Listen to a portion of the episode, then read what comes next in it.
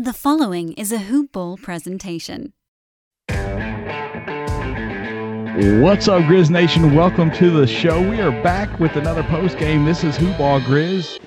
I'm David Williams, and the one that is eating crow tonight, Mr. Isaac Simpson. Man, I'm, I'm glad to be glad to be eating crow, crow tonight, man. I but honestly, man, David called it. I, mean, I, I didn't see this one tonight. Uh, I thought a big win uh, on Sunday against Philadelphia. I was like, there, there's no way they're going to come out and shoot that well, play this well again, and it just carried over. I mean, you saw the energy that they came out with in the Philly game, and same thing tonight. You could just tell from the from the jump. I mean, Miami kind of kind of made a little run there early, but the Grizzlies hung in there, and it was back and forth. Eventually, the Grizzlies were able to to pull away and just just look really good tonight, man. Making shots. Uh, 17 more threes made tonight, 17 to 41 for 41 and a half 41 and a half percent, man. Uh, who is this team we're watching right now? They're they're really been shooting it well from the perimeter. Man, I tell you.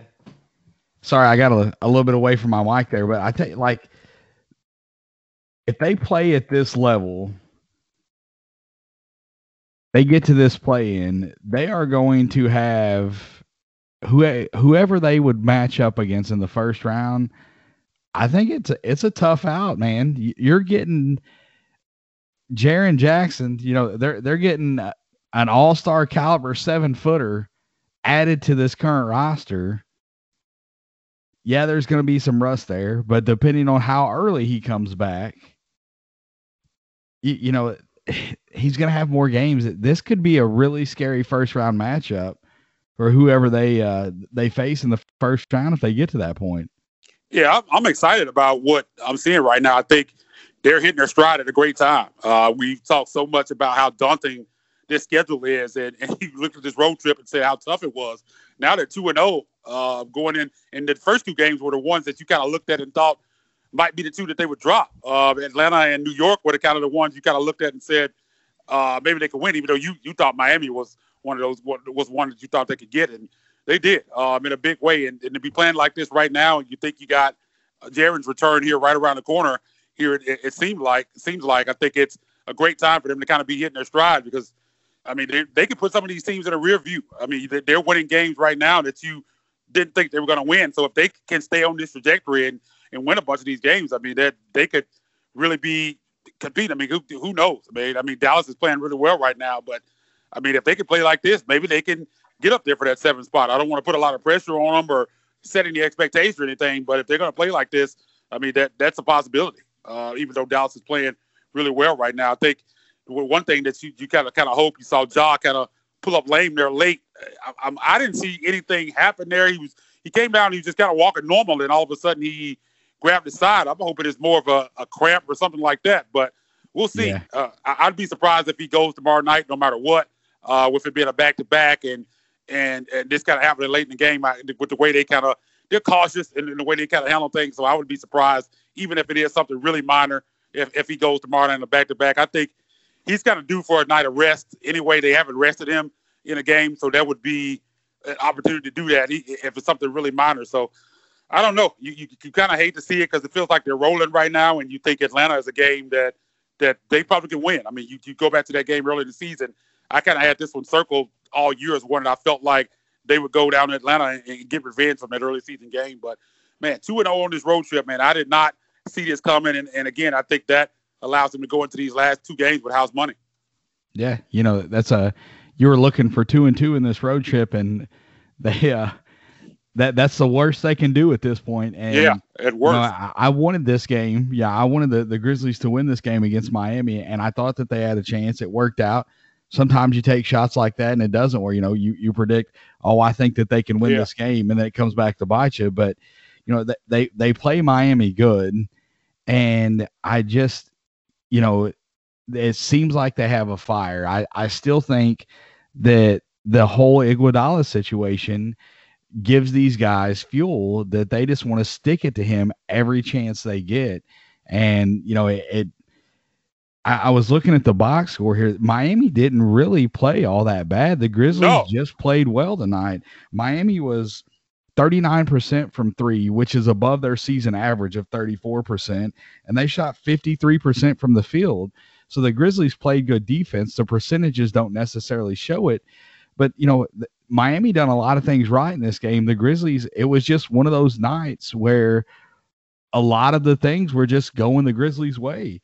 That's you, you're you're missing Brandon Clarke and Jaren and Justise and Melton, and then Desmond Bane comes out tonight. He has a very you know, De'Anthony Melton type line, 15 points, three rebounds, three assists, two steals, and a block. Yeah, really played well tonight it's like you don't even miss De'Anthony Melton because he just took another form tonight, and and that's it, it's crazy. When I saw, you know, I I didn't know that Melton would be back. I figured that he would probably be out, but then you know you get the BC news that he's officially out. It's like, oh man, you know, I'm saying they're gonna win this game, and I'm gonna be the one, you know, having to eat my words, but it, it just, you know, good on them. Dillon Brooks with a insane third quarter, 23 third quarter points. Went off. Uh, you know, the second highest uh, single uh, point scoring for one quarter in the franchise history, behind uh, Jaren's big game against the Bucks. You know, he he was just feeling it, man. They the Heat did not have an answer for him there, and Dillon Brooks is the kind of guy if if he's feeling it, he's not going to be shy about it. You know, he's going to get the ball and he, he's going to put the shots up, and he he was. uh it, it was it was going for him. They were all going in in that third quarter for him. Yeah, definitely a very uh, villainesque third quarter for DB. I mean, just a big night. Very, very efficient too, man. Ten of sixteen from the field, man. Five and nine from threes, three of five from the free throw line. Uh, just just a tremendous game in a huge third quarter. And, and, and you kind of talk about this not being a bad play game by Miami. Miami, you're absolutely right. I mean, I think that he came in averaging 106 a game. He scored 112. You just kind of look down his box score I mean, Jimmy Butler were 28, 18 for Bam, 16 for Oladipo, 14 for Robinson, 19 for Herro. I mean, you look at those numbers and you probably think if that's they get those numbers from from those five guys, they probably win. And Grizzlies win by win this game by double digits going away. So, um, I mean, it, it's a big win, and, and, this wasn't a fluke or anything. The Grizzlies just went down there and just kind of hit them in the mouth, and they weren't able to respond and walk out of there with a big victory at two and zero oh on this trip. And it's when this team plays like this, they're they're fun to watch. Um, and it, it, it's weird that you this season you're getting these wins and and Josh not particularly playing well. I mean, he finished the game with ten points, four rebounds, four assists, and a steal, but he didn't shoot the basketball well. Three of eight from the floor, or four from three. Uh, only got to the free throw line. Uh, only four of six from the free throw line. So it wasn't a big game for him at all. And to, to able to get a win like this without job playing well. If you kind of go back to last year, what we thought about this team coming in this year, you wouldn't think that. You wouldn't think this team could get these big victories against really good teams without Ja having a big game, and we saw that several times this year. Yeah, you know, at one point it was they the Grizzlies had a 16 point lead, and Ja only had six points. The, the best player on the team has only got six points, and you're leading by 16. You know that things are just running good. Yeah, Kyle Anderson, another good night from him. He 19, 8, and 6, flirting with a triple double there. Dillon Brooks into the game, 28 points, and then one rebound, two assists, two steals. Like you said, very, very efficient night for him. JV, another 20 and 10 double yeah. double. Grayson Allen was the only one in the starting lineup that didn't have, you know, a, a stat line that looks great. But uh, again, it wasn't a, an awful night for him with, you know, eight points, one rebound, three assists. Xavier Tillman filling in nice. And man, defensively on Bam, yes, I, I, said it early in the game. Yeah, I saw your that, tweet. That T- Tillman is a much better defensive matchup against Bam than what JV is. And J, there, there yeah, were a couple absolutely. times, you know, JV kind of played back. Bam knocked down the shot, you know, but with what JV brings to the table, you're going to have stuff like that. You, if he was consistent on both ends, he probably would have never left Toronto and he wouldn't be a Grizzly right now. You know, that no. that just it, it is what it is. So, you know, you, you take the good with the bad and you, you love it or hate it at times. He just is not a good defender. And for what he does rebounding, what he does offensively for the Grizzlies, you can take the deficiencies on the defensive end.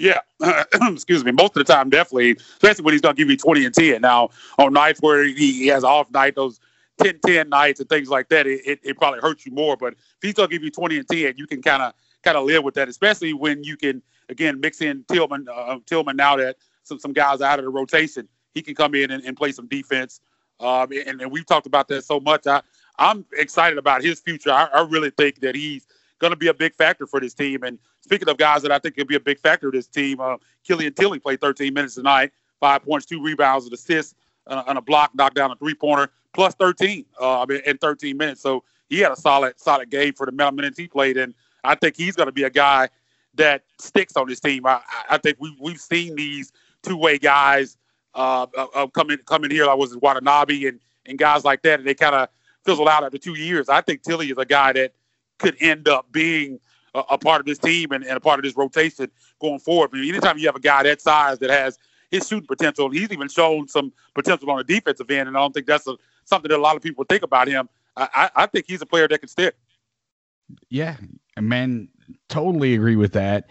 The the versatility on the defensive end, he, great footwork. You know, I, I think that um, comparatively between him and Tillman, that, that Tillman is is superior on the the defensive end. You know his footwork and everything. You've watched Tillman get switched on to uh, to guard. CP3 is one that comes to mind. Um, generally, when CP3 gets a uh, a big man switched on to him, he makes him look like a fool and ends up scoring. And Tillman stripped him, and, and yeah. you know that that's more than likely not going to happen every time. But Tillie has that same type of versatility that his footwork is good enough. If he gets switched onto a quicker guard, he's going to be able to hold his own, and that's uh th- that's a great quality to have, especially in the league that's becoming uh, more and more positionless. You, Dillon Brooks, a guy that's six seven, playing the four, you know, and he doesn't play big. You know, Charles Barkley was playing the four when he was in at six six, but six six, yeah. You know, the the, the game is he Barkley played bigger than six six, and oh, and you know D- DB does not. So you know it, it's a lot of the teams are going kind of to the small ball type stuff, and guys with the size, of you know Tillie and Tillman being able to be versatile and and get switched onto a smaller, quicker guy and still be able to hold your own. That's going to be becoming uh, increasingly more valuable as uh, I, I think the league's going to continue to to evolve in that manner to keep going. You know, you're looking at the traditional back to the basket big man is few and far between because teams are wanting to shoot so many more threes now.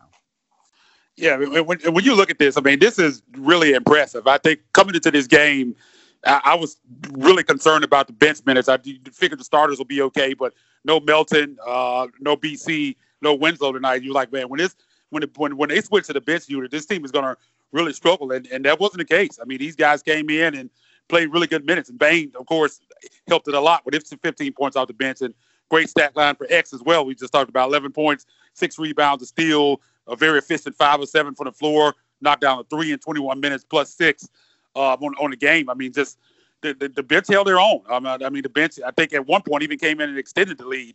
Uh, yeah. at, at, yeah. one point. So I mean, they they played really well tonight, and again, this is super impressive to, to go down because Miami had won four in a row coming into this game, and especially when you figure to factor in the fact that they just beat this team a couple of weeks ago and they didn't even have Oladipo then to go down to Miami and get this win. I mean, this is super impressive, especially when you got three three your major rotation pieces out. Yeah, Ja Morant getting high praise from uh, Erik Spoelstra after the game, yeah. talking about uh, you know I don't have the the quote up here word for word, but uh, you know, paraphrasing here, Spoelstra saying, you know, tonight you look at the the box score and you see 10 4 and 4 from Ja, but it doesn't really those numbers don't show his impact on this game and what he does for this team. And it's a, a championship caliber coach giving your uh, your best player high praises, and and that's uh that's saying something, man. You know that I've got a lot of a uh, lot of respect for him, and and yeah, you know, you've got uh, you, can have arguments of well, you know, the the the teams that he's won championships with.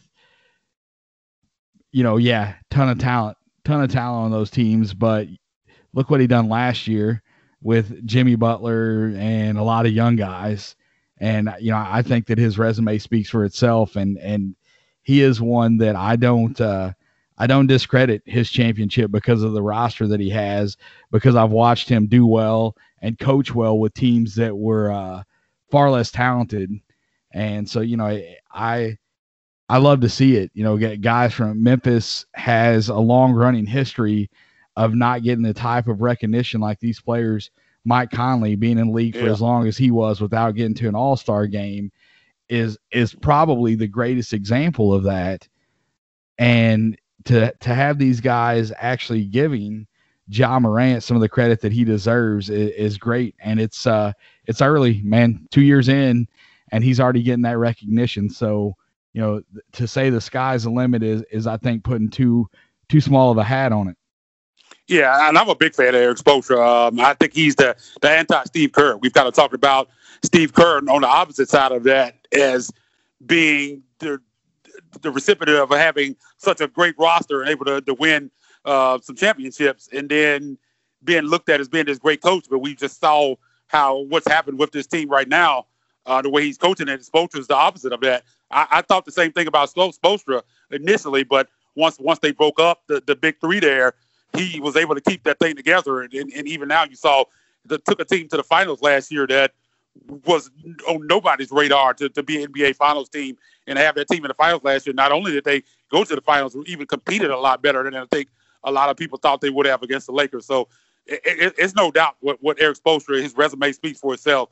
He's done a fantastic job, and it was nice to see his praise of Ja. Um, he kind of said that it, it, just shows you look at the box score and you might not think that that he had a great game, but you just kind of look at his overall body of work coming into the last year. The team, the Grizzlies, had really struggled. He said you put him on the roster last year and, and, you saw what they were able to do. They were competing for a playoff spot. So high praise from a championship winning coach. I mean, that's can't knock that. And he's already getting that praise in his second year in. It, it's really nice to see because we really haven't had a guy like that that got praise outside of Memphis. I mean, we during the the grit and grind era, you have guys like Marc, Mike, and and Zach Randolph, and you'd hear things here and there, but they never really got the respect they deserved outside of the city. I mean, there were some some nerds, as they say, NBA nerd Twitter, uh, that that kind of like this team and kind of appreciated what we had going on down here, but that that's not something that that we've we've seen on a normal basis on a national scale. And I think Ja's going to be the player to change it. And I also think Jaren Jackson Jr. is a player that could be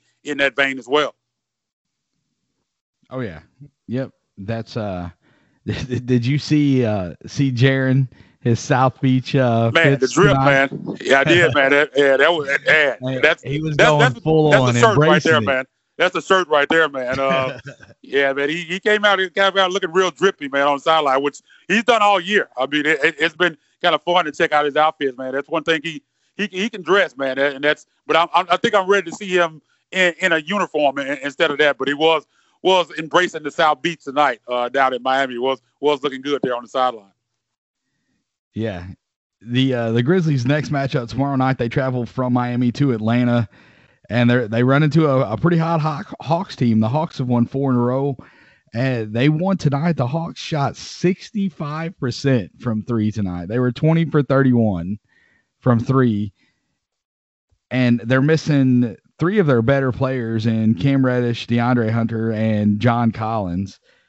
Their starting lineup against the Pelicans tonight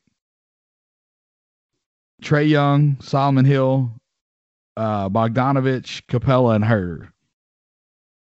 To you know that that back to back, we don't know where Ja's going to be at. I, I, see, like I, I just um, he was his media availability was just coming up. I, I didn't get a chance to watch it. We're in the middle of the show here, so I'm definitely going to go and watch that as soon as this is over because hopefully he will talk about it.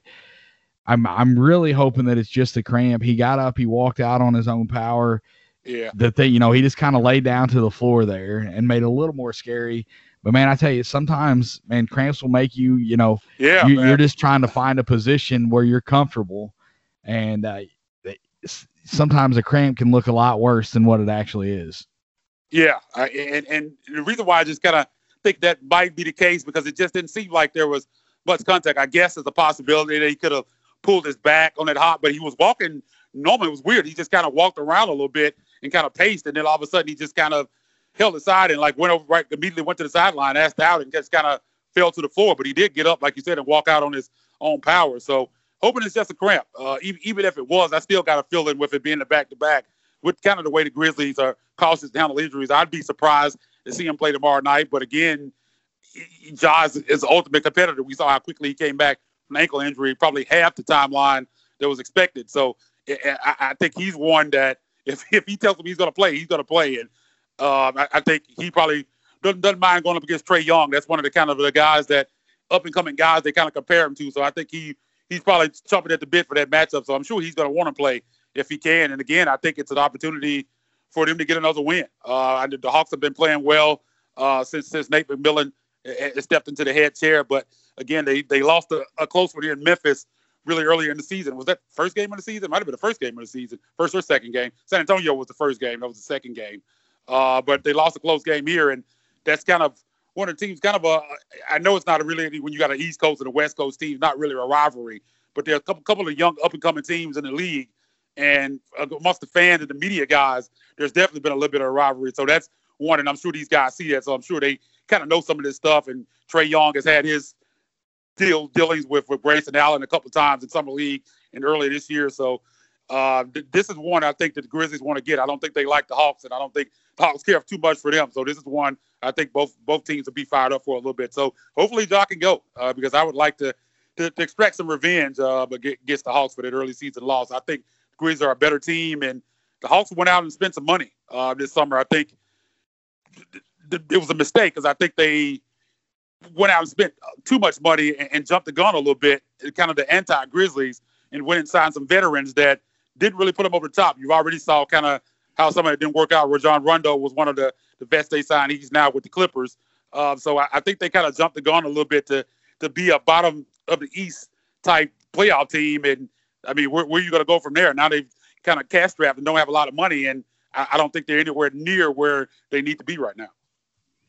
Yeah, I wonder how much of that was kind of uh, um like appeasing Trae Young.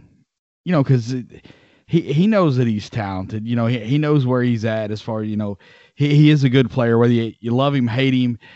Some of the craft that he does, I was so happy. I think it was either Monday or Tuesday. Uh, Shams was tweeting out about the the competition committee looking at the shooting fouls and the awkward, the unnatural yeah, movements. Man, that is to me, it's breaking the game. You know, I when a it. defender, if a defender goes up and that defender is not going toward the shooter, his body is in no way going toward the shooter, and the shooter jumps into jumps that into defender, defender, that should be an offensive foul all day, every day. I, and, I, I, I 100% agree. I, I just, I, I've never understood how that's a foul on on the defender. I mean, because yeah. it's you can essentially do that every time. Anybody, anytime a defender's close to you, if you're in the perimeter, you just pretend like you got to jack up a shot and just kind of lean into them. And ninety percent of the mm-hmm. time, they're, you're gonna they're gonna get that call. And, and it's definitely something that's gonna change. Brevin talks about it all the time on the broadcast how much he hates that, and I'm 100% with him. I mean, it's just it's bad for bad for the game. I mean, because it's unnatural. It's just not a, a, a natural play, and to reward a guy for that, it's just seems so weak to me, and I, I, I don't know. They definitely definitely need to look at that and, and get that changed because when they kind of implemented that, I, I, I never understood it. And you you have these guys like, and not to take anything away from James Harden, but he kind of lives on doing that and, and, gets a lot of a lot of trips to the free throw line to kind of pad his stats because of that. And I just hate to see he it because yeah. it, it, it's bad for the game, just like you said. Mm-hmm you know, I, I call it the uh, the Zaza rule. You know, it, this all yeah. goes back to yeah. the you know the closeout that uh, yeah. that hurt Kawhi. Yeah, that, that that's where it all started. And so I understand protecting the offensive player. The the rule doesn't need to revert back to what it was because what it was was not effective, and you can get the offensive player hurt. But in the same, they've got to look at it as you know the way they're doing it right now the defensive player can get hurt. You know, the way these offensive guys are jumping, and some of that is creativity. You know, these guys, James Harden, Trae Young, they know the rule. They're exploiting the rule. They're professional. That's what they're doing. It's not fun basketball to watch, but it's effective for them and allows them to score and do what they want, get to the free throw line. You know, if a if a guy shot fakes and that defender jumps and he's coming toward him and then he goes up into the contact, okay, that shot fake worked. He earned that foul. But when you've got to jump off to the side, side. one way or the other, yeah, that, that's that's not it, man. It's just that's infuriating to watch our there, there was one. I was watching a Hawks game. Trae Young gets across half court and just locks up the brakes. The guy behind him runs over him. I'm like, man, that was not a basketball move. And, and I think that when you give when, when you have the rules that are it's kind of a gray area and you leave it up to interpretation from the referees, I feel like that maybe they kind of shy away from that because the referee's job is hard enough already. Yeah. And when it when it's at the referee's discretion, you know, each referee is going to kind of look at it differently and depending on what kind of position you're in, there's a lot of things that can go wrong with that.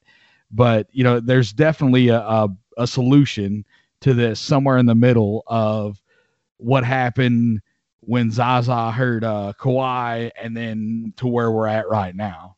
Yeah, it, it, definitely doesn't need to go back to, to the old rule because, it, like you said, I mean, it, you get guys hurt doing that with the, the leg kick and all, all different aspects of that. But there, there, like you said, there has to be some middle ground because just the, the initiating the contact from the offensive player, you just can't reward guys for that. And and, and you got to talk about it. I, I don't like to see it, but you can't blame guys for like James Harden for exploiting it. I mean, if, if you get away with it, they're, they're already good enough. I mean, because a lot of times you see these four point plays because James Harden just has it down to a science almost. Yeah, uh, he does, making man. these making these moves, man. And he he usually knocks down the shot and gets the free throw. If I mean if they allow you to do it, man, they support the rule. But again, that's definitely something that the competition committee has to take a look at, and they gotta gotta get that changed. I mean, enough is enough. It's going on too long now. They gotta find a way to to kind of fix that. But um, again, man, you just kind of switch gears a little bit. Um, a, couple more. Oh, well, real quick, I do want to get into. I, I saw your tweet. We've kind of touched on this before uh, about the NBA draft and where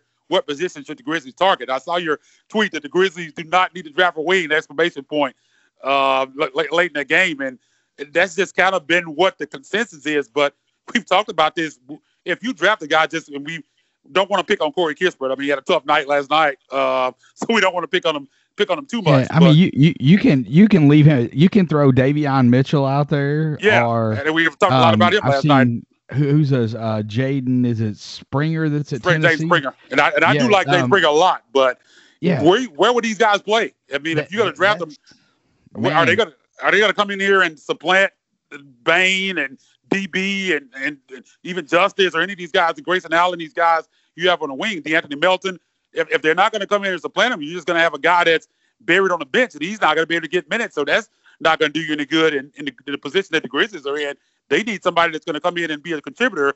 And I just don't, unless they make some moves this summer, I just don't know where a wing comes in and competes. Now, if you're talking about, like you said, they get lucky and they end up somehow top of the draft, you're talking about Jalen Green, Jonathan Kuminga, uh, got guys like that, then maybe you're talking something different.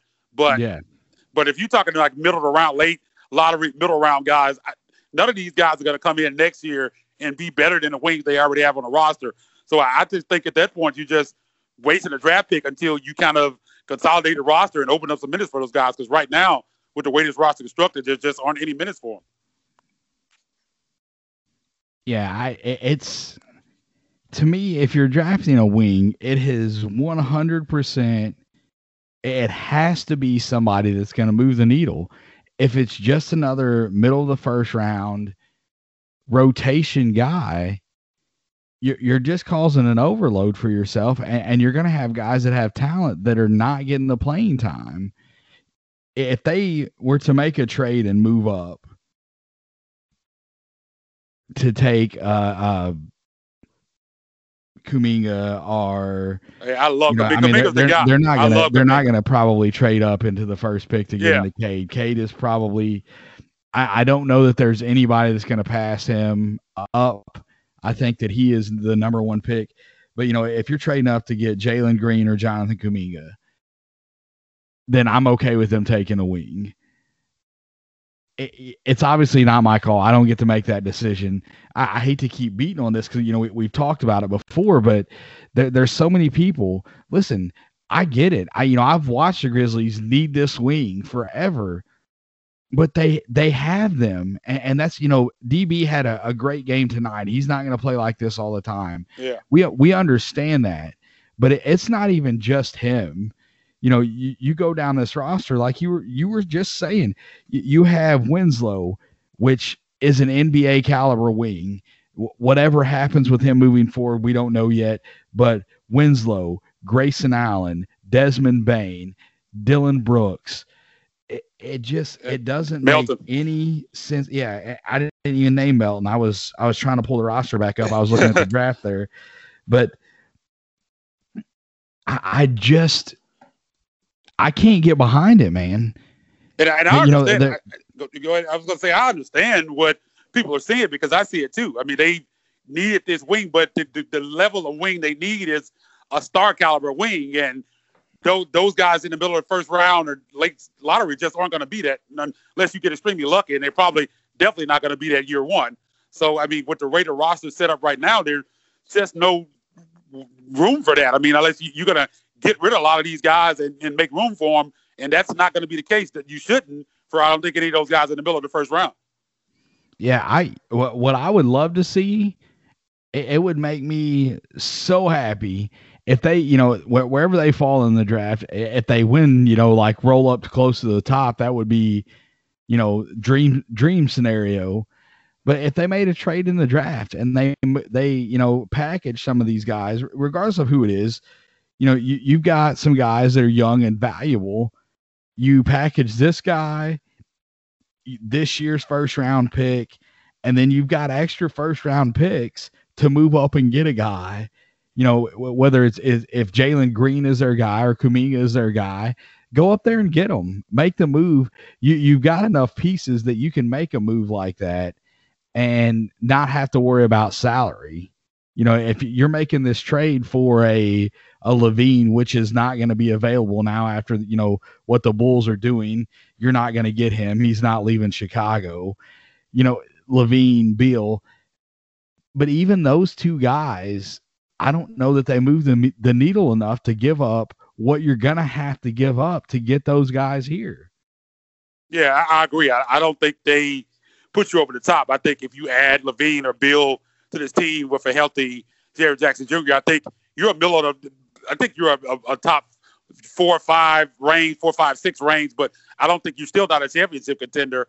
And I think if this, the, with the situation that the Grizzlies are in and, and trying to build towards being a contender, you, you don't need to blow your assets unless it puts puts you in a position where you're pretty much close to a finished product. And I still don't think even with those guys, I think they'd be really good, but I still don't think they'd be a, a championship team. And that's kind of the the long term goal to be a contender. And I don't know if either of those guys, as good as they are, I still don't know if that makes them a contender. Um, especially when you look at what the Lakers have, how, how good the Clippers are, what Utah is doing right now.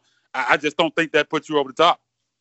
Yeah, I, I look at uh, the Denver Nuggets, and you look how they put their team together with Jokic and Murray, and you know everything that they done to work to this point. They, they made some mistakes along the way. It's hard to bat bat a thousand. It really is. There's gonna be a point. You know, we feel like Kleiman is doing a great job. At some point, you would think that there's going to be something that he doesn't knock it out of the park. But getting one of these guys closer to the top of this draft that you can develop, that can come in and, and work with John and Jaren and just build this roster. You've got a lot of young guys on this team. And if you get these contracts right right now and you keep them around, you you can develop when Jamal Murray got drafted, he was not the caliber player that he is now when Jokic got drafted, he was not the caliber player that he is now. And so you have to develop some of these guys in order to get to that point. The Golden State Warriors with Steph Curry and Klay Thompson, Draymond Green, they drafted these guys, they developed them, you know, won a title without Kevin Durant. It's you have to develop talent. It's not there's no easy button. You can't be if the there's one player in the NBA that if you add him to your roster, that that instantly makes you are, are pretty much makes you a title contender, and that's LeBron James. There's there's no other, in my opinion, there's no other single player in the league that you can go out and put him on almost any roster and be like, okay, they're a title contender. Yeah, but, I mean, he, he, he's the only player in the league. I agree. Um, especially if you're talking about a a, a lower tier playoff team or non playoff team. He's the only guy in the league that just kind of fits in to that box that you could throw him out there and say, well, this team is, is now a contender. I, I agree 100%. And uh, again, I just I, am glad that the Grizzlies kind of stood pat. I, I didn't want them to kind of blow their assets. I think they've done they've done such a fantastic job climbing in this front office so far that it, it I don't question them when it comes to things like that. I the only thing about that I, that they've done that I kind of question is, is the injury thing. Uh, we've just kind of seen how they hold guys out a little bit longer. Uh, I mean, you I think a guy could have a hangnail and he probably miss a game for the Grizzlies. That's just how they've decided to mm-hmm. operate this year. But we've talked about next year. I think next year is the year where you take the gloves off, where you take the handcuffs off. They should be doing everything they can, I think, to win games by next year. I think this year they said at the beginning there's going to be a development year, and they they stood by that. I think maybe even more than they should have. Um, to, to a fault, I think at times that they stood by that, and, and still we're right here where we are. This team is, is an eight seed right now and, and surging right now, and you're about to get your, your one B piece back here pretty soon in Jaren Jackson Jr. So uh, right now, I think they've done a fantastic job, but I think some bigger decisions, like like like you kind of talked about, are they going to make a mistake at some point? Some bigger decisions coming down the pipe, and I think starting with this draft and how they handle that into next year's trade deadline, I think there are going to be some big decisions for this front office, and it, it's going to be interesting to watch. Do do they continue to bat a thousand when when it comes to personnel decisions? Yeah, and there's a lot. There's a long time between now and the draft, and so my my opinion could change between now and then. But with the level of talent that they have at the wing right now, I don't see it happening. You you're not going to. You have John Tyus. You don't have to. Tyus is a backup point guard. To me, there's no point in investing in a, a different backup point guard Tyus is it. Go with that. I want to see Ja as he gets older and stays healthier, you know, 35, 36 minutes a game, 32 maybe, you know, playing the majority of the point guard minutes. And so Tyus is not going to have to be out there playing that many. The backup point guard is not going to get more than, you know, 10, 15 minutes a game anyway. I, I just, I'm not looking for them to draft a, a backup guy. And I think that, uh, any of those mid first round guys, that's what they're going to be because you see what what Bane is bringing to the table with the the shooting ability and the playmaking ability, and I think as he develops, he may even be you know even if they don't get up toward the top and get one of these other guys, you know Kuminga or Green that we're talking about, Bane could easily develop into the guy that we we think that we need in order to get to that next level. Yeah, I mean, I think if you look back at Bane going to the bottom of the first round, if you could go back and redraft now, he goes much higher in the first round than that. I, I think you just got to look at some of the guys that went even in the back, half of the lottery. I mean, I think Bane is in that conversation right now with the rookies that we have in the league. I don't think there's any doubt about it for this first year. Now, you might have some guys take a much more league, might have a higher ceiling than him. Uh, but I think we've already seen Bane. It doesn't really surprise me, but I think a lot of people are surprised at how much more he does other than than shoot threes. Um, I mean, he's showing the ability. I mean, he makes good, great defensive plays at time, great reads, gets steals. I mean, he can really push the basketball. I mean, he can slash to the basket. I mean, he does a lot of things. I think a lot of people just thought he was just a standstill three point shooter, and I don't think they watched him in college. That's why I was kind of so excited about him and excited about them getting him because I just kind of told people he's more than a shooter. Just watch out. A lot of people were skeptical. Oh, we've heard the story before. He's not going to be this, he's not going to be that, and now everybody's pretty much on board. But uh, I think we kind of tried to tell them that going into the draft. But I think people are a lot, a lot of people are believers now, and I mean, just another fantastic pick uh, for this team to, to make the trade to get him. It's they they've just again batting a thousand. Again, they're going to be some bigger decisions coming up pretty soon, and and but we just hope they kind of continue to make good decisions. I trust them full heartedly, full heartedly when it comes to to personnel decisions right now because they haven't made any mistakes and done anything to make you feel any other way. But um, again, man, three more games this week. Uh, it goes to back to back tomorrow at Atlanta. Atlanta gave the Grizzlies an assist tonight, knocking off the the Pelicans. Uh, uh, just a strange team. Team just never know what to expect from them. Uh, but if Ja goes tomorrow night, and even if he doesn't, I think this is kind of a game where if the Grizzlies, even without Ja, come out kind of with the mentality that we saw at Philly and here tonight at Miami, I think they'll have a chance to, to be in that game. I mean, you got a game against a really good Knicks team on Friday at Madison Square Garden. So see how it plays off. You come back home and got a, a game to finish off the week or, or, on Sunday at FedEx Forum Sunday night against Indiana. Uh, so three games. I mean, I think if you you want to put it in perspective, I think if you you go two and one, I think you're happy with that. But man, go three and zero. Oh. I mean, I, I, said it on the last program. Just go out there and win all four of these road games, and they haven't let me down yet. They're two and zero. Oh. So uh, it, it, should be three three games. I think three games that the Grizzlies will have an opportunity to win. Hopefully, the John thinks it's nothing serious, and he's not he's missing any more than that tomorrow night, even if he doesn't go tomorrow night. But uh, again, I think if you can finish the week off two and one, I think you'd be really happy with that. Oh yeah, yep, for sure. That's a uh, first time in a while the Grizzlies have been two over 500. I think they said the last time uh, Brevin and Pete were talking about it, they were nine and seven was the last time that they were two games over 500. So just been hovering right around that range, and I'd like to see them put some space in between those numbers in these next few games. They definitely could do it. Uh, this back to back is the one that really scares me the most, and and that's not, you know, I'm not guaranteeing a win against the Knicks. That's you know last year, yeah, you could have done that, but this year they're they're no pushover. That's not a you know Tom Thibodeau. That's not what he's about. He's got this team playing much better than what they uh, they did last year. So that will be a tough game in New York. Then come back home. That Pacers matchup. A lot of a uh, lot of talent on that roster too. They're missing guys. I think uh, Sabonis and Brogdon are both out at this point. I don't yeah. know how close they are to coming back but uh, you know that makes that roster look different.